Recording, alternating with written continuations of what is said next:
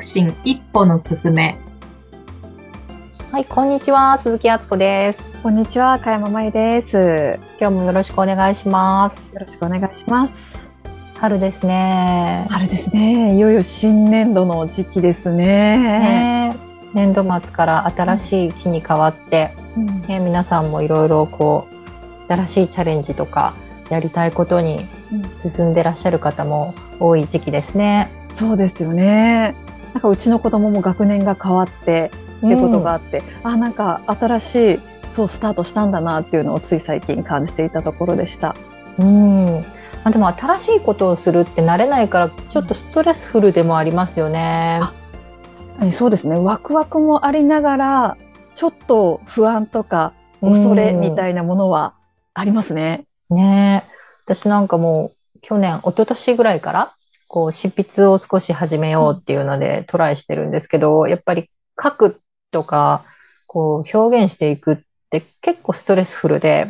まあ、やってきてないから慣れてないっていうのもあるんですけど、まあ、いざこう原稿に書くぞみたいになるうん。と、まあ途端にこう掃除始めるとか、あ、それからとこう台所に立っているとうんうんか、なんか食べうようかなってそうそう冷蔵庫開いちゃうみたいな。そうそう。やったことのないことをやり出すとか。うん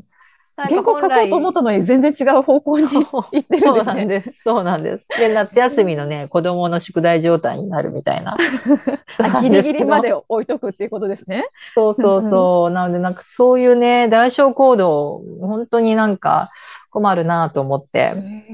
それ代償行動っていうんですね。そうそう、代わりのこう行動ですね。うんなんかこう、目的や目標に向かおうとしているときに、うんまあ、ストレスフルになったりするうと、んそれを回避しようとして、別の行動で、まあ、欲求を、欲求とか、まあ、その状態を満たそうとする行動って言われますよね。へー初めてこの代償行動っていう言葉は聞いたんですけど、そう、その、あつこさんの事例を伺うと、うん。私もそういうことあるかもって今思いました。うん。ね、行動以外にも心理的なもので、割とこう心理学領域では酸っぱいブドウっていう例でよく言われたりもしますよえね。す酸っぱいブドウですか？そうなんですよ。あの、昔々のなんかこう童話とかストーリーを例に出して言うんですけど、ブドウが大好きだった狐がうん、こう、たわわに実った美味しそうなブドウを目の前にして、こう、取ろう取ろうと何度もチャレンジするんですけど、なかなか取れない。うんなので、その取れない状況を肯定するために、あのブドウは酸っぱいに違いないって言い出すっていう。もう発想を転換していくってことですそうね。そうそうそうそう、そうなんですよ。なので、達成されなかった欲求を満たすために、うんまあ、新たな別の何かを生み出すっていう。うん心理、そういったね、行動もあれば心理的なものもあったり、まあ、あと体の動作もありますよね。体の動作。うん、私なんかもまさにそうなんですけど、うんまあ、本来の、こう、その動作で動くべき筋肉が動かずに、あの、発達している別の部位の筋肉が動いてしまうっていう。えーえ、それはど、どんな時に起きるんですか？いやー、もう至るところであると思いますよ。私なんかそうですね。あのー太ももの、なんだろう、前ももがすごく発達していて、こう、内ももの筋肉が割と発達してないので、ん。どちらかというと、若干内股気味あなので、普通にこう歩くみたいな時も、本来ね、内転筋と言われる内ももがうん。より働くと、あの、こう姿勢とかにも関係してくる腰回りも発達してくるんですけど、もうふ太ももの外側がは、ね、発達してるから、そこの筋肉がなんか我先に行って動いてくれるもんなんで、それも代償代償行動はいなんですか？はい。ええ行動というか、それはまあ代償動作っていうのかもしれないですね。うんうんそっかそっか。そうすると体のバランスがやっぱり崩れるし、まあ、そういう見た目的なものにも影響してきますよね。うんそっか、じゃあこの春の時期何か新しいことやろうとか、チャレンジしてみようっていう時に、こういった代償行動も起きてくるかもしれないってことですね。いやー、もうそんなご相談多いですよ。例えば最近あったご相談だと、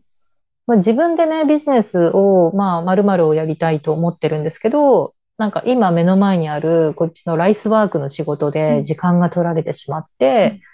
あの、なかなかこうやりたいことがね、進んでいかないんです。どうしたらいいんですか？みたいなお話とか多いですね。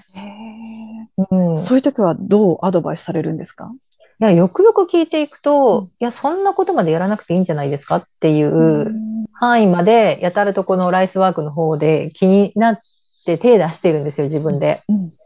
で、結果、時間がないないって言って、本来やりたい方向に、あの、向かう時間がないことにしているっていう。自分であえてそこを選択しちゃってるってことなんですね。そうそうそういつの間にそう。か。うん。じゃあそういった時って、なんかそういったことってなんか、なんでしょうか、こう、自分の振り返ると何かチャレンジしようっていう時も起きてるなって思うんですけど、どういうふうに考え方を転換していくといいというか、どういうふうに考えるといいんでしょうかね？そうですね。自分だけだと気づきにくいですよね。もうその、ね、普段の考えてることにとらわれすぎているから、ライスワークの方もなんかやらねばって思ってうん。目の前のことにどんどん反応しうて、ん。時間とか労力っていうのを投資していってしまううん。し、でもやっぱり自分にとって一番何が大事なんだっけとか、今何を優先した方がいいんだっけっていうのは、やっぱり立ち止まってこう考える時間があるとうん、よりこうシフトしやすいんじゃないですかうね。んうん。よく言われるのは本当にもうやりたいことから先にやった方がいい。自分にとって重要なことを先にこう器に入れないと、他のものが入っちゃって、入れたいものが入らなくなるっていうのはよく例えで言われますけどね。うんそうですね。本来やりたいと思ってても、やっぱそこの何でしょうか。ちょっとこう不安みたいなものを回避するために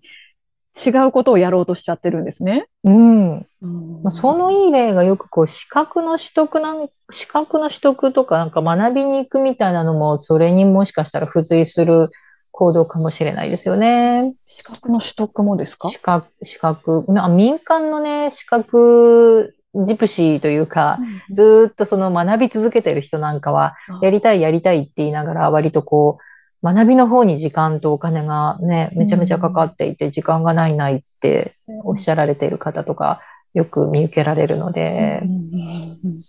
なので、し資格はほどほどに、本当その資格がないとできないようなね、例えばドクターとか弁護士さんとか、その資格がないとそのね、仕事ができないっていうのであれば、そこにもしかしたら集中しないといけないっていうのもあると思うんですけど、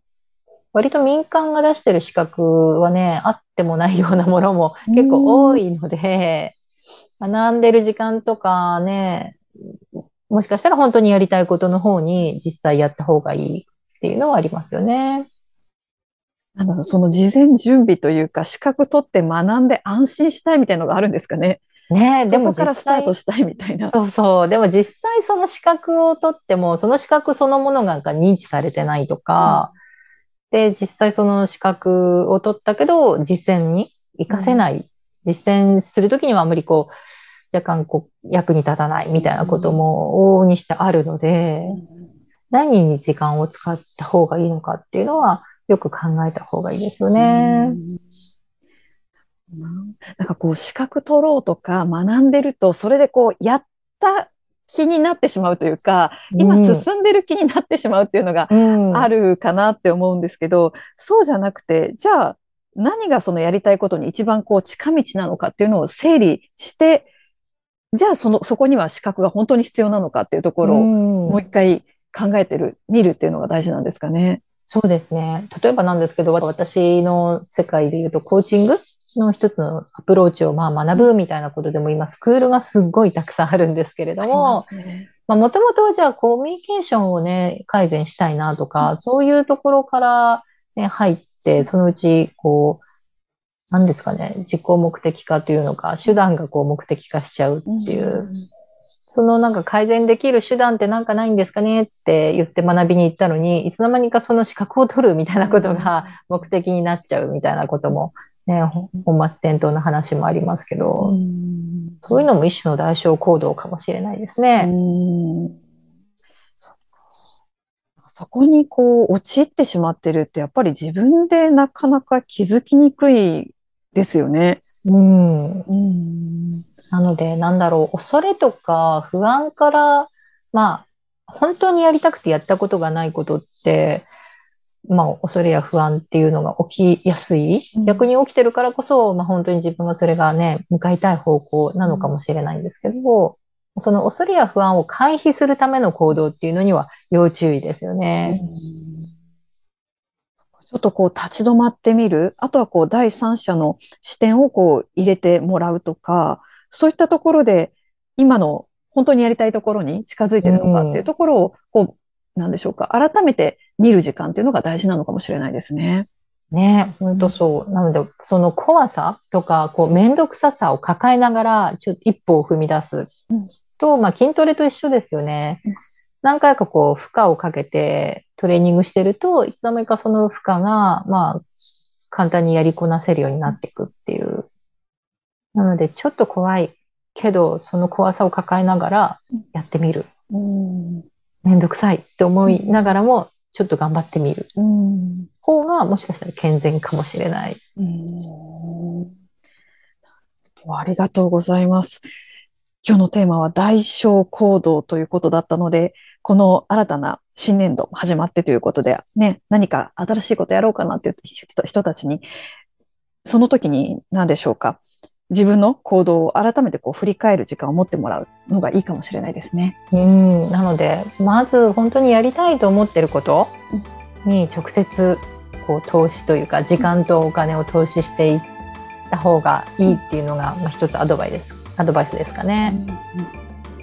わかりました。ありがとうございます。そろそろちょっとお時間にもなってきましたので、今日はここのあたりで失礼させていただきます。またぜひ次回も皆さんお聞きください。ありがとうございます。ありがとうございます。